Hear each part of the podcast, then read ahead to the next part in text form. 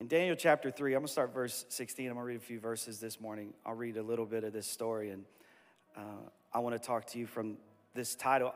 I have a title today. It's, it's good. So, you know, title Sundays are, are always good Sundays. The other ones are good too, but the title today is called Backfire. Backfire. Uh, verse 16 says Shadrach, Meshach, and Abednego said to the king, We do not need to defend ourselves before you in this matter.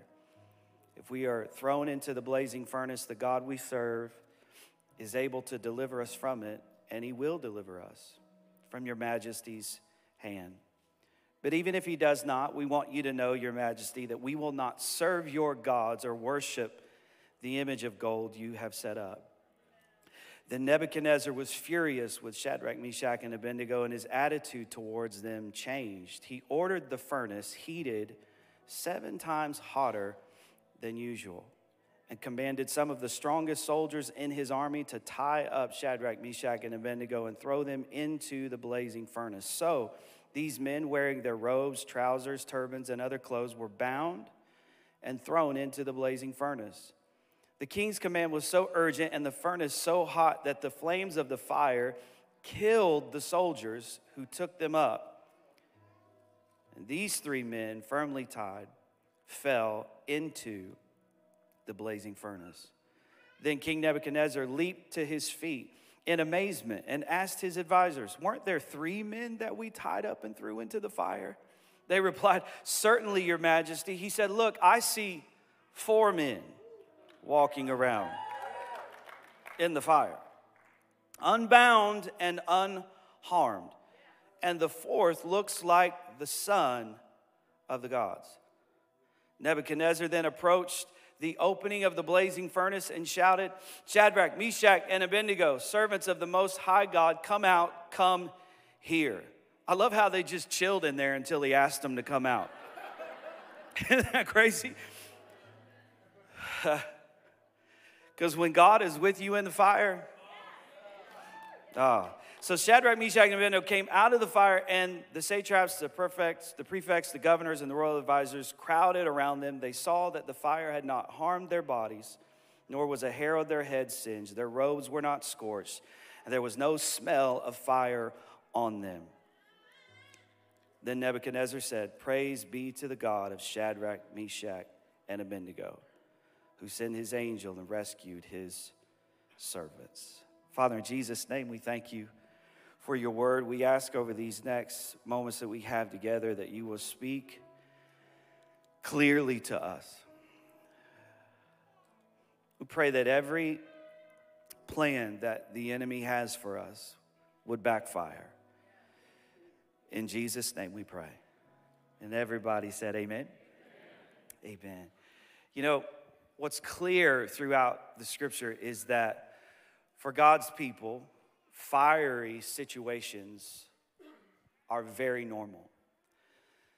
On Wednesday, we talked about how our faith is a fight. The fight is normal. We have to normalize the fight.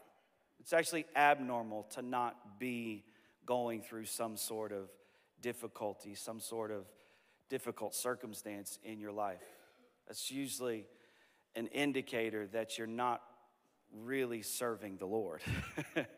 So if you're in the room today, you are probably going through something that's either directly connected to you or something in your immediate family or someone you love or someone you're praying for and with. The fire, the trial that feels like fire is normal. As a matter of fact, 1 Peter 4 12 through 13 says, Dear friends, do not be surprised at the fiery ordeal that has come on you to test you as though something strange were happening to you, but rejoice inasmuch as you participate in the sufferings of Christ, so that you may be overjoyed when his glory is revealed, so that you may be overjoyed when the fourth man walks into the fire. Here's the thing you have to understand about God that when God hasn't delivered you from something, that means it's his intention to walk in it with you. And so, if you're in something today and you're praying, God, deliver me from this, and He hasn't, I would ask you maybe look around to see. You might still be in it, but you are not in it alone. Is there anybody today in the room thankful that I might be in it, but I am never in it by myself? There is always another in the fire with me. So he says, Don't be surprised. Because I think sometimes our situation can seem more extraordinary when we're surprised by it. When it seems unique to us, it can almost hurt us more. But I think we have to understand that the trial is normal. You're going through something that is normal. The Bible, throughout Scripture, talks about fire in a couple of different ways. The, the one way we see in this story, the fire is a trial, but the Bible also talks about another fire that's represented by the presence of God.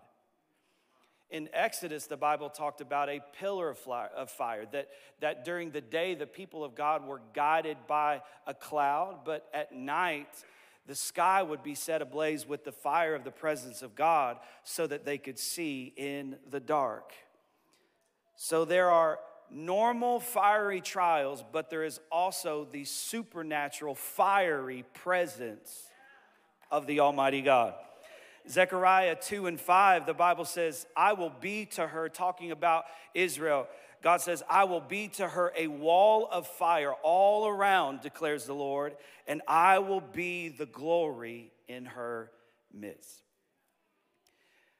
I was doing a little research on fire and uh, one of the things that, that pops up is how often uh, fires happen, especially in drier places. And you'll see very often through the summer, like in California, there will be all kinds of fires. My wife and I were just recently, a few weeks ago, we were in Southern California, and there was a, a fire that took place just a few miles from where we were and the, they had these helicopters going back and forth and they were landing on this golf course and they were pulling water out of this little uh, river like waterbed in this on this golf course and then they would fly and they would dump the water over the golf course. But when i was when i was talking to someone about the fire he was saying that sometimes the most effective tool is not water.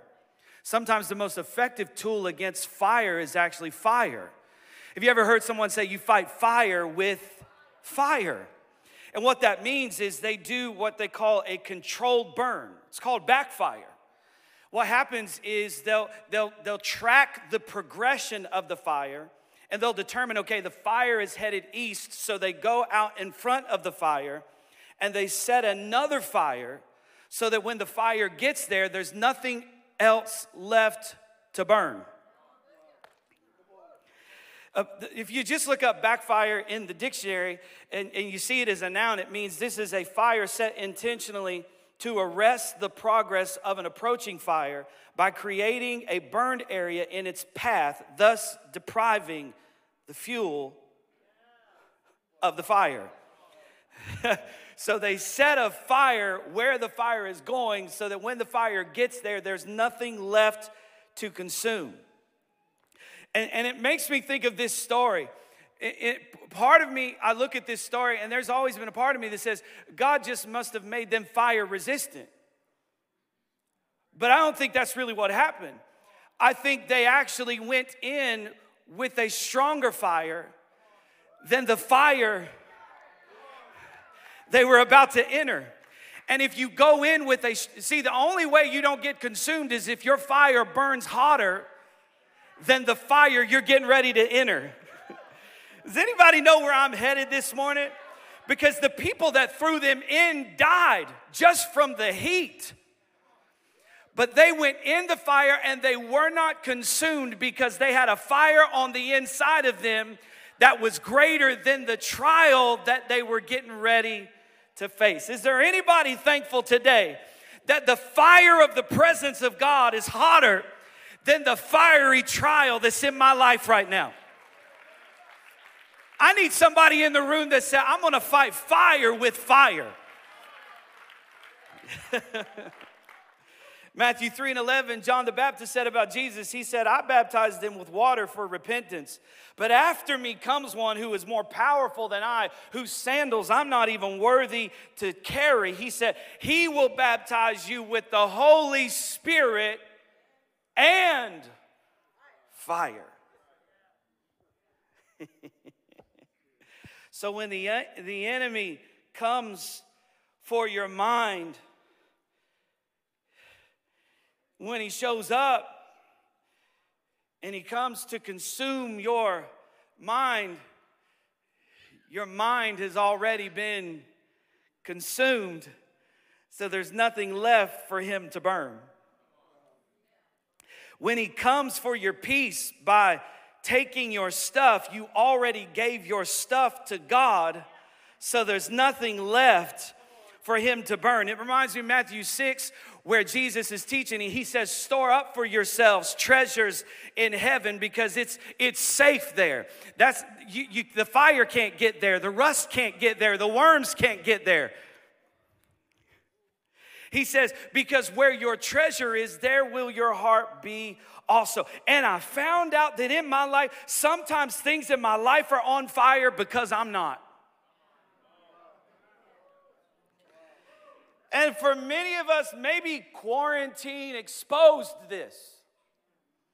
Maybe, maybe us being in our homes all by ourselves exposed the fact that, that maybe, maybe the church was on fire, but we weren't. Because you can get around fire and think you're on fire because you feel hot. So you can come to church and feel hot,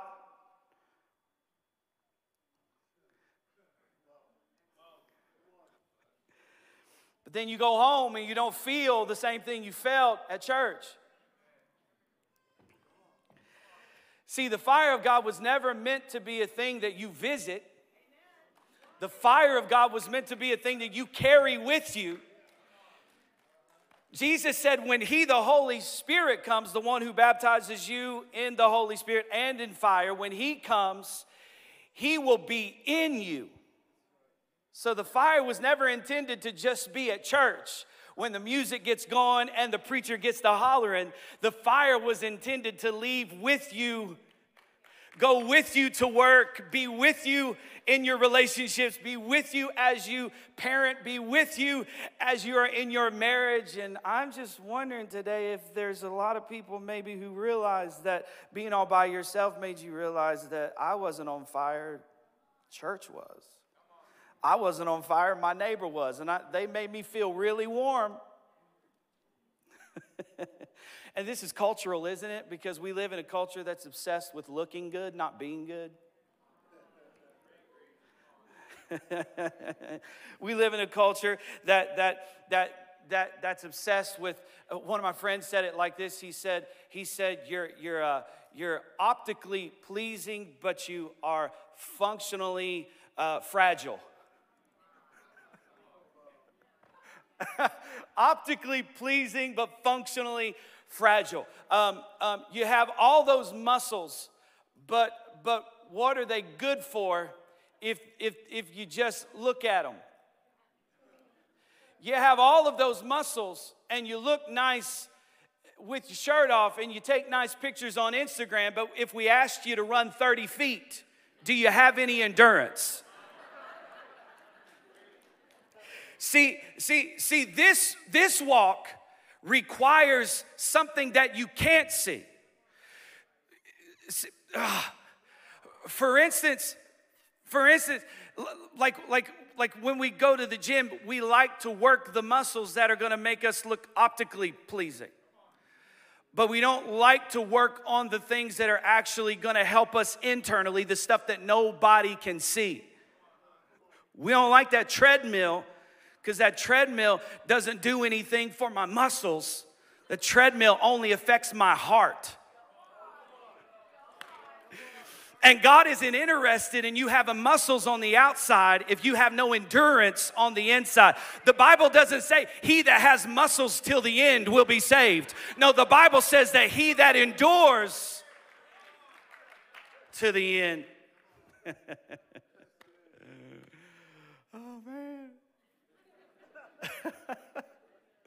See, this is why you need more than songs about God. It's why you need more than messages about God. You need God.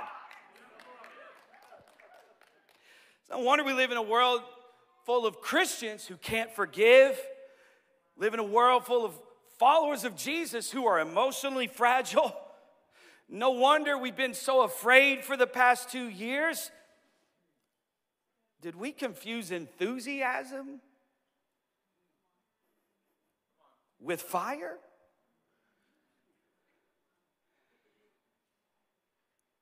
Did we confuse church attendance with fire?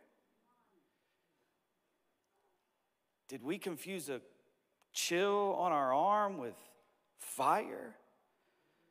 That's what the Bible calls zeal without knowledge. You can run around for God and not even know God. You can listen to sermons about God and not have God. You can sing songs about God and not have the fire.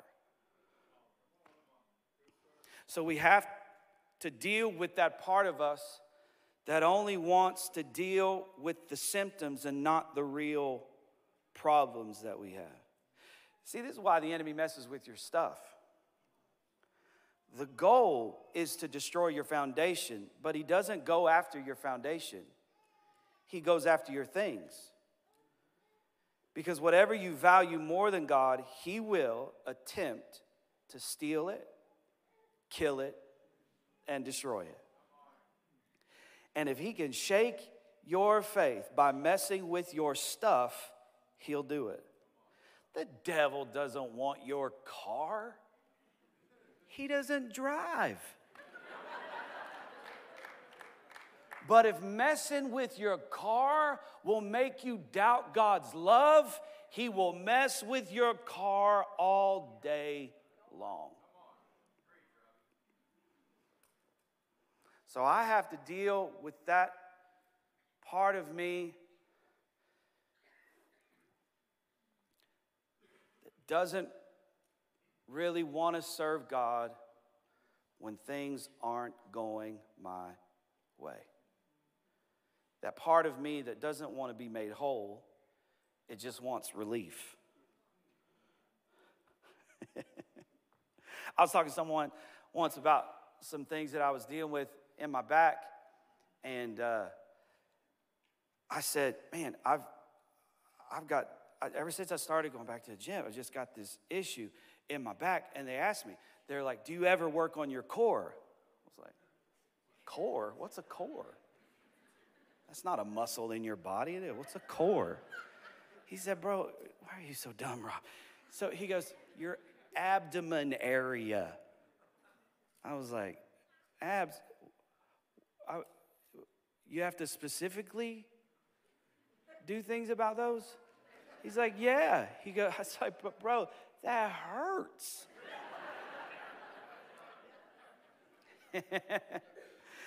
but most of us, watch this, most of us would rather take a leave for the rest of our lives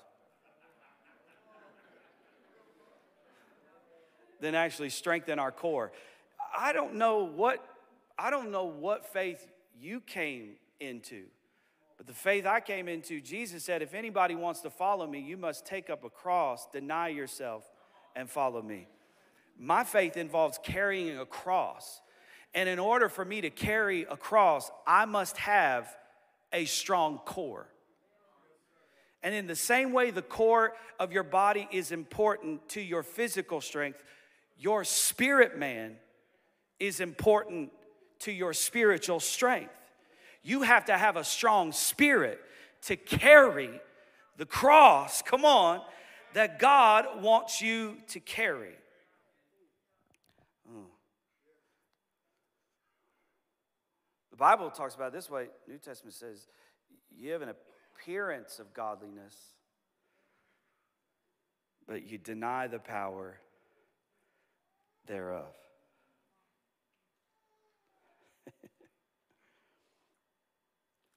First Peter 5 and 8.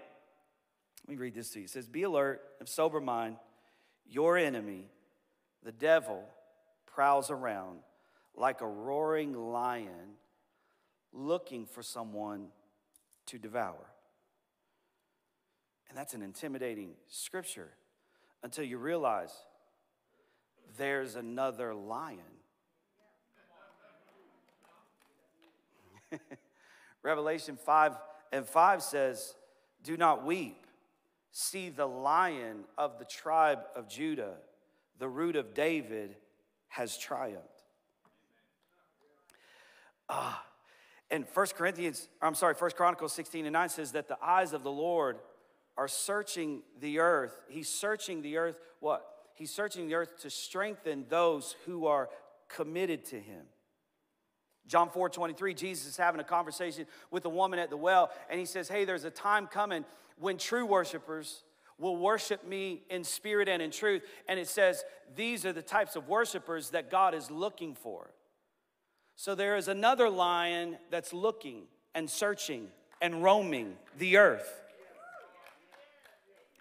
And so I don't have to be afraid of the lion that comes roaring when the lion of the tribe of Judah, come on, has already triumphed. There's a fire in me that's greater than the fire that's trying to come on me. And I wish somebody would take about three seconds and just give God some praise that there is another lion. There's another lion. so, what's the devil supposed to consume if I've already been consumed? See, this is why we give. Is why we, the, the word the Bible uses is the word tithe. This is why we give a tenth of our, of our increase to God. Because what this does is, is when I give God 10%, He sets the other 90% on fire. See, I, I, and, and when the enemy, see, whatever I give to God, he sets it on fire. And I've, that means, so when the enemy comes to take it, it's already been consumed. So when he comes to take my peace, God already has it. When he, when he comes to take my joy, it's already in God. You can't take it if it's in God. You can't take my salvation because it's in God. It's not in my works, it's in God. If you could, if it was about my works, you could take it, but you can't take it because my salvation rests secure in the hands of God. And anything that I put in the hands of God, he puts a wall of fire around it so that when the fire comes, the Old Testament put it this way, it's not that you won't experience fire, it's just that when it comes, it won't consume you. It's not that you won't experience flooding, it's just that when it comes, it won't drown you. And like Shadrach, Meshach, and Abednego, they came out of the fire and their hair wasn't burned and their clothes weren't burned. And the only thing they went in the fire with that they didn't come out of the fire with were the the things that had them bound. And I'm telling you this morning that the fire of God comes to burn up the things that have you bound. Is there anybody bound this morning? You don't need a you don't need 12 steps, you need the fire of God. If you're bound this morning, you don't need a good friend, you need the fire of God. You don't need a good message, you need the fire. You don't need a good song, you need the fire of God. I fight fire with fire. What do I need to fight fire with fire? You need fire. How do I get fire?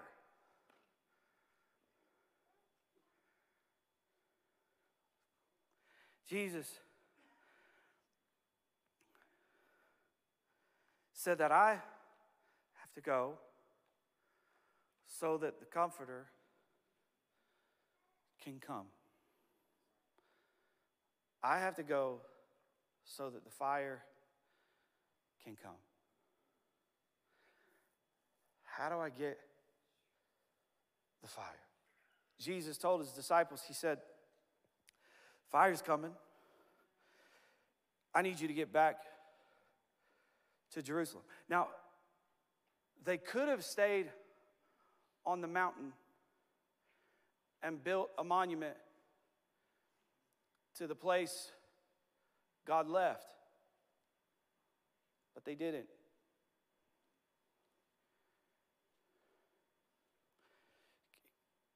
I don't get the fire.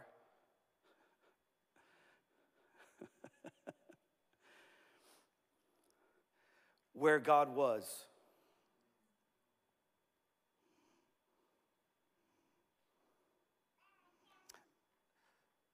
There are two types of people in this room today. There are people who were on fire, and there are people who have never been. Sometimes, let me talk to the people who were. Because if you're not careful, you'll build a monument to where God was, and you won't go back to the city where God is going. And you'll think that in order to have the fire, it has to be like it was when you were. Can I, can I ask you, even if, you're, even if Calvary Church is not your uh, home church and you're just visiting today, can I ask you, can I ask you to, to, to stop trying to light a fire in your current church by telling your current church what your other church used to do?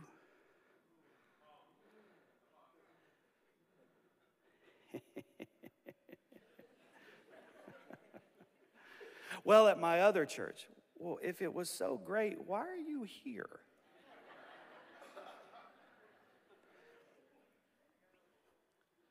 God takes you into new things to do a new thing.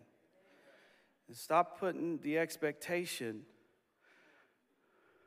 from where God was on where God is. So you'll miss it.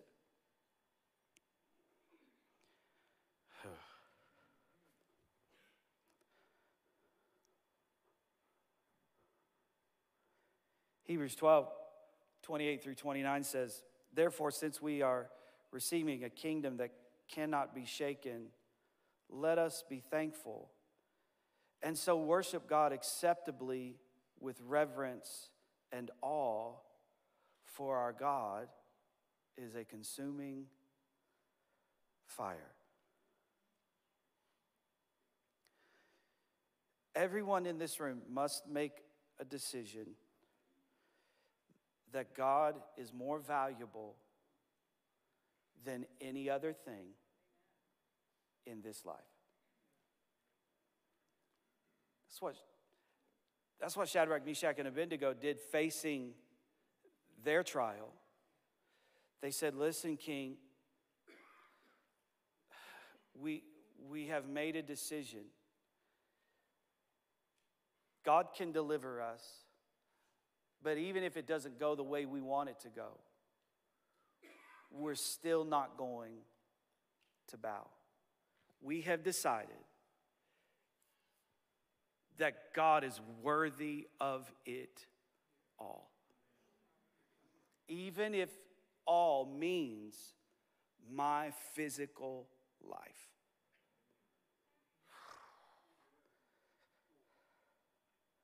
How do I get the fire? Worship. In John chapter 12, there's a, there's a story there. Jesus is at, at the home of uh, Mary, Martha, and Lazarus. And in the middle of them hanging out, the Bible says that Mary grabs this expensive jar of perfume and she busts it open and she pours it on the feet of Jesus. The Bible says there that she anointed him and then the Bible says that she washed his feet with her hair. And I think that part of washing his feet or with her hair gets overlooked sometimes because I don't think we understand the context of hair. The, the Bible says in 1 Corinthians, it tells us, Paul's writing, he says that the glory of a woman is her hair. So Mary decides, what we find out because Judas is in this story as well, and he's he's all distraught because she spent what what estimated to what was estimated to be almost a year's worth of income on Jesus. He's all upset and he's like, We should have taken that and given it to the poor. And he didn't say, Let's give it to the poor, the Bible says, because he was worried about the poor. He said, Let's give it to the poor because he was a thief. He wanted it for himself. What she said belonged to God, he wanted for himself. She said, Jesus, you are worth an entire year of income and whatever glory belongs to me, I give it to you. This is what worship is. Worship isn't coming in and joining with everybody and singing songs. Worship is not, it's, it's never been about the motions. Worship has always been about the heart. Worship is not an event. Worship is really a state of being, it's a lifestyle. It's a heart that declares, God, you are worthy of it all. You are my resources and my glory. My money and any fame that comes my way, I'll redirect it to you.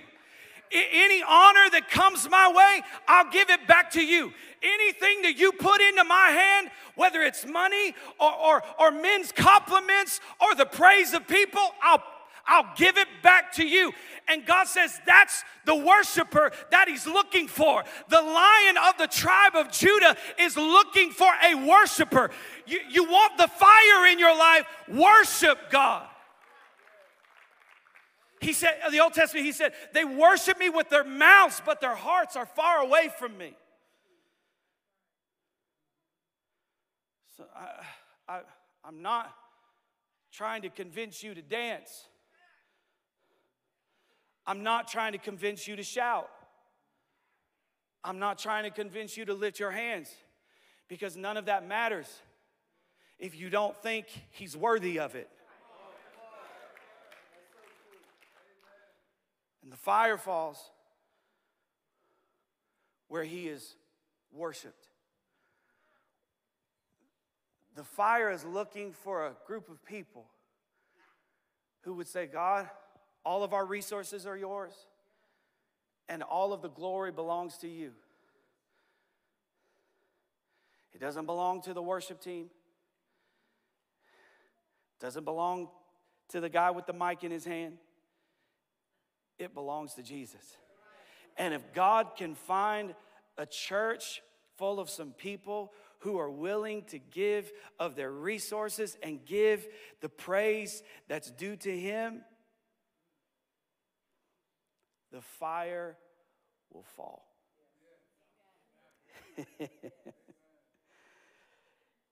you cannot be on fire for God if you value things more than God. If you're, remember, they said, He can deliver us, but even if He doesn't, this is important because if your worship is connected to God doing what you want Him to do, then trials will consume you. But if you're a true worshiper, you don't just praise Him in the trial, you praise Him before it, you praise Him in it, and you worship Him after it's over. As a matter of fact, if you're a true worshiper, you get comfortable with fire so comfortable that you're just having church in the middle of the fire, and the king has to shout out to you, hey guys, maybe you should come out. Now, they're like, no, you, you don't understand this. We're not even worried about your fire anymore.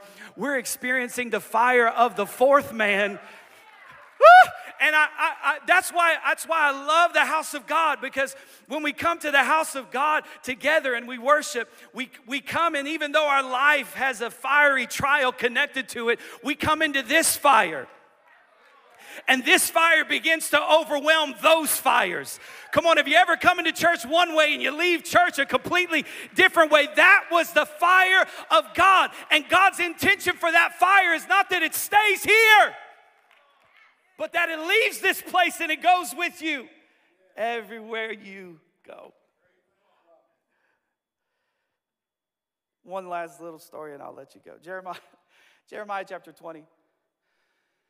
The Bible tells us about Jeremiah's life.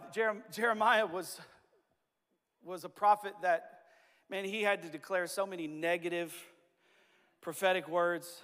It was, it was sad. He, he hated it. He, he, was, he even would talk to God and be like, why, why'd you do this to me? Why'd you make me the negative prophet? Why, why do I always have to share these words? but he couldn't stop saying what God was saying to him. So, this one occasion in Jeremiah 20, they throw him into prison and they beat him and they tie him up. And they think that if they beat him and they tie him up, that he'll think twice about giving negative words. Because one of the words was that the people of God are actually going to be taken into bondage, and, and many of the people that were alive in that moment were going to die in exile, and they were going to be judged for their sins and their rejection of God. And he didn't like that. So they locked him up. They beat him for a little while, and then they let him out. And when they let him out, they're thinking, okay, he's probably going to change his tone a little bit. no, he doesn't. He immediately starts to prophesy again. You're all going to die. You're all going into bondage. And he said, when he got done saying it, he said, I didn't want to say it. He said, but I had to because his word, it's like a fire shut up in my bones, even if I try to put it out.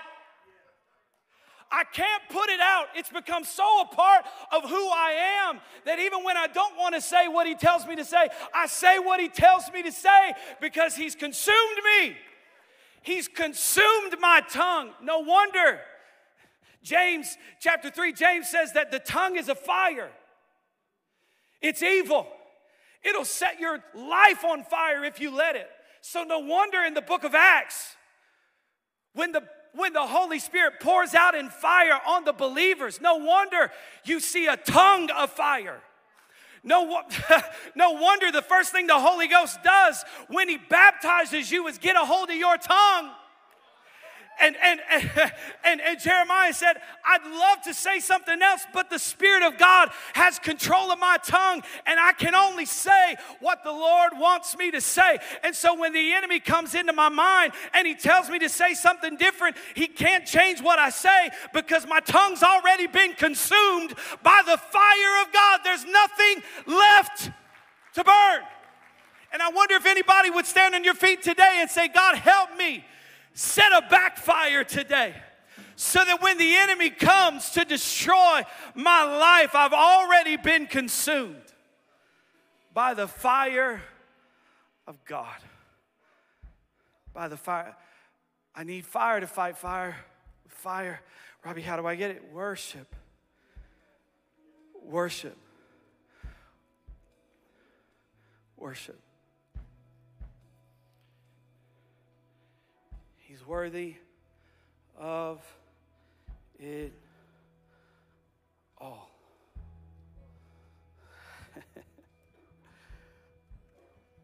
worthy of it all. Why?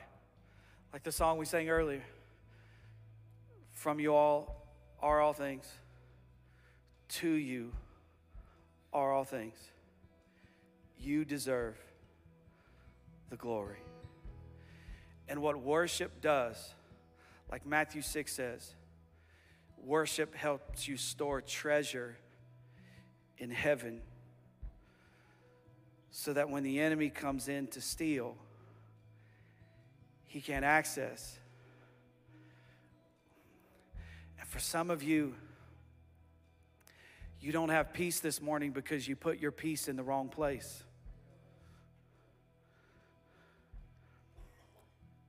You didn't store it in heaven, you put your peace in your job. And when your job starts to shake, your peace is shaken. You didn't put your peace in heaven, you put your peace in your marriage. And when your marriage starts to shake, your peace is shaken. You didn't put your confidence in heaven, you put your confidence in people. And when people start to shake, your confidence is shaken. You didn't put your confidence in God and His Word. So when the world looks like it's on fire and bombs are being dropped and things are happening and our internet went down yesterday. And the thought was, did Russia do this?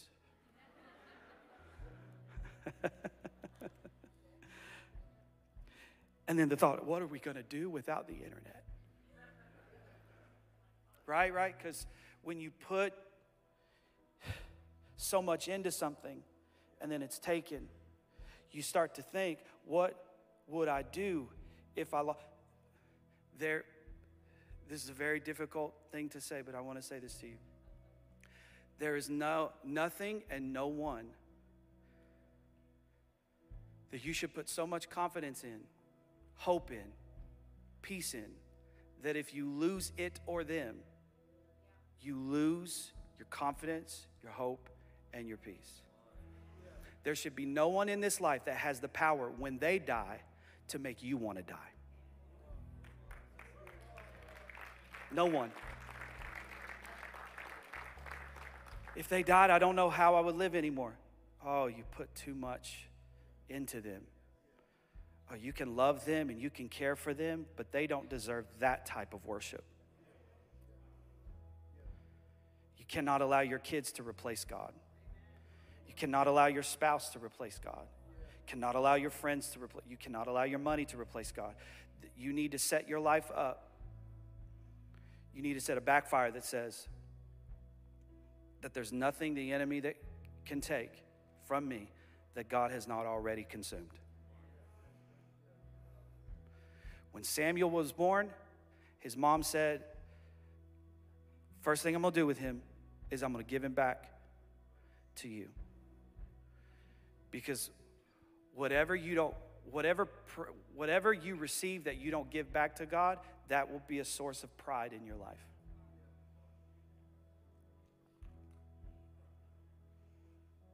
That will be a source of misplaced trust. You have a baby, oh my God, they're incredible, they're amazing. But if you put all of your hope in them, Any parents who have raised people till they're grown and leave your house? Stop putting your hope into somebody who, when they get old enough and they find somebody better looking than you, they're going to leave you.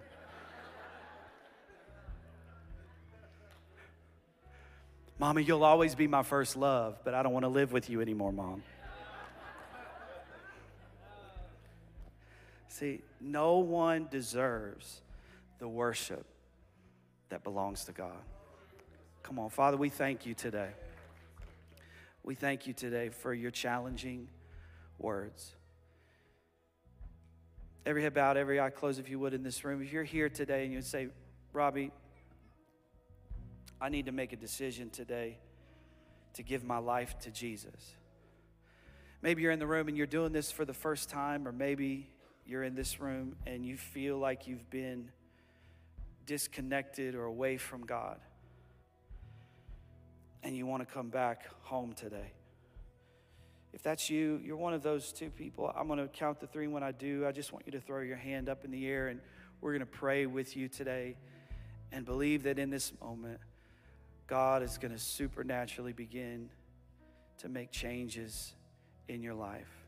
Old is going to pass away, new things are going to begin in your life today. If that's you, you say, Rob, I need to give my life to Jesus, I'm coming back to God today. Throw your hand up in the air real high. Throw it up real high. I see you. See you. Anybody else? See that one? I see you over there. I see you, sir. Awesome. I see you, man. Praise the Lord. Praise the Lord. Amen. Let's all pray this prayer together with those that lifted their hands. Let's say this Dear Jesus, thank you that you love me. I love you. I give you my life. Take all of it. Have your way. Use me for your glory. I repent of my sins. I confess you as Lord. I'm excited to start something new. In Jesus' name, amen and amen.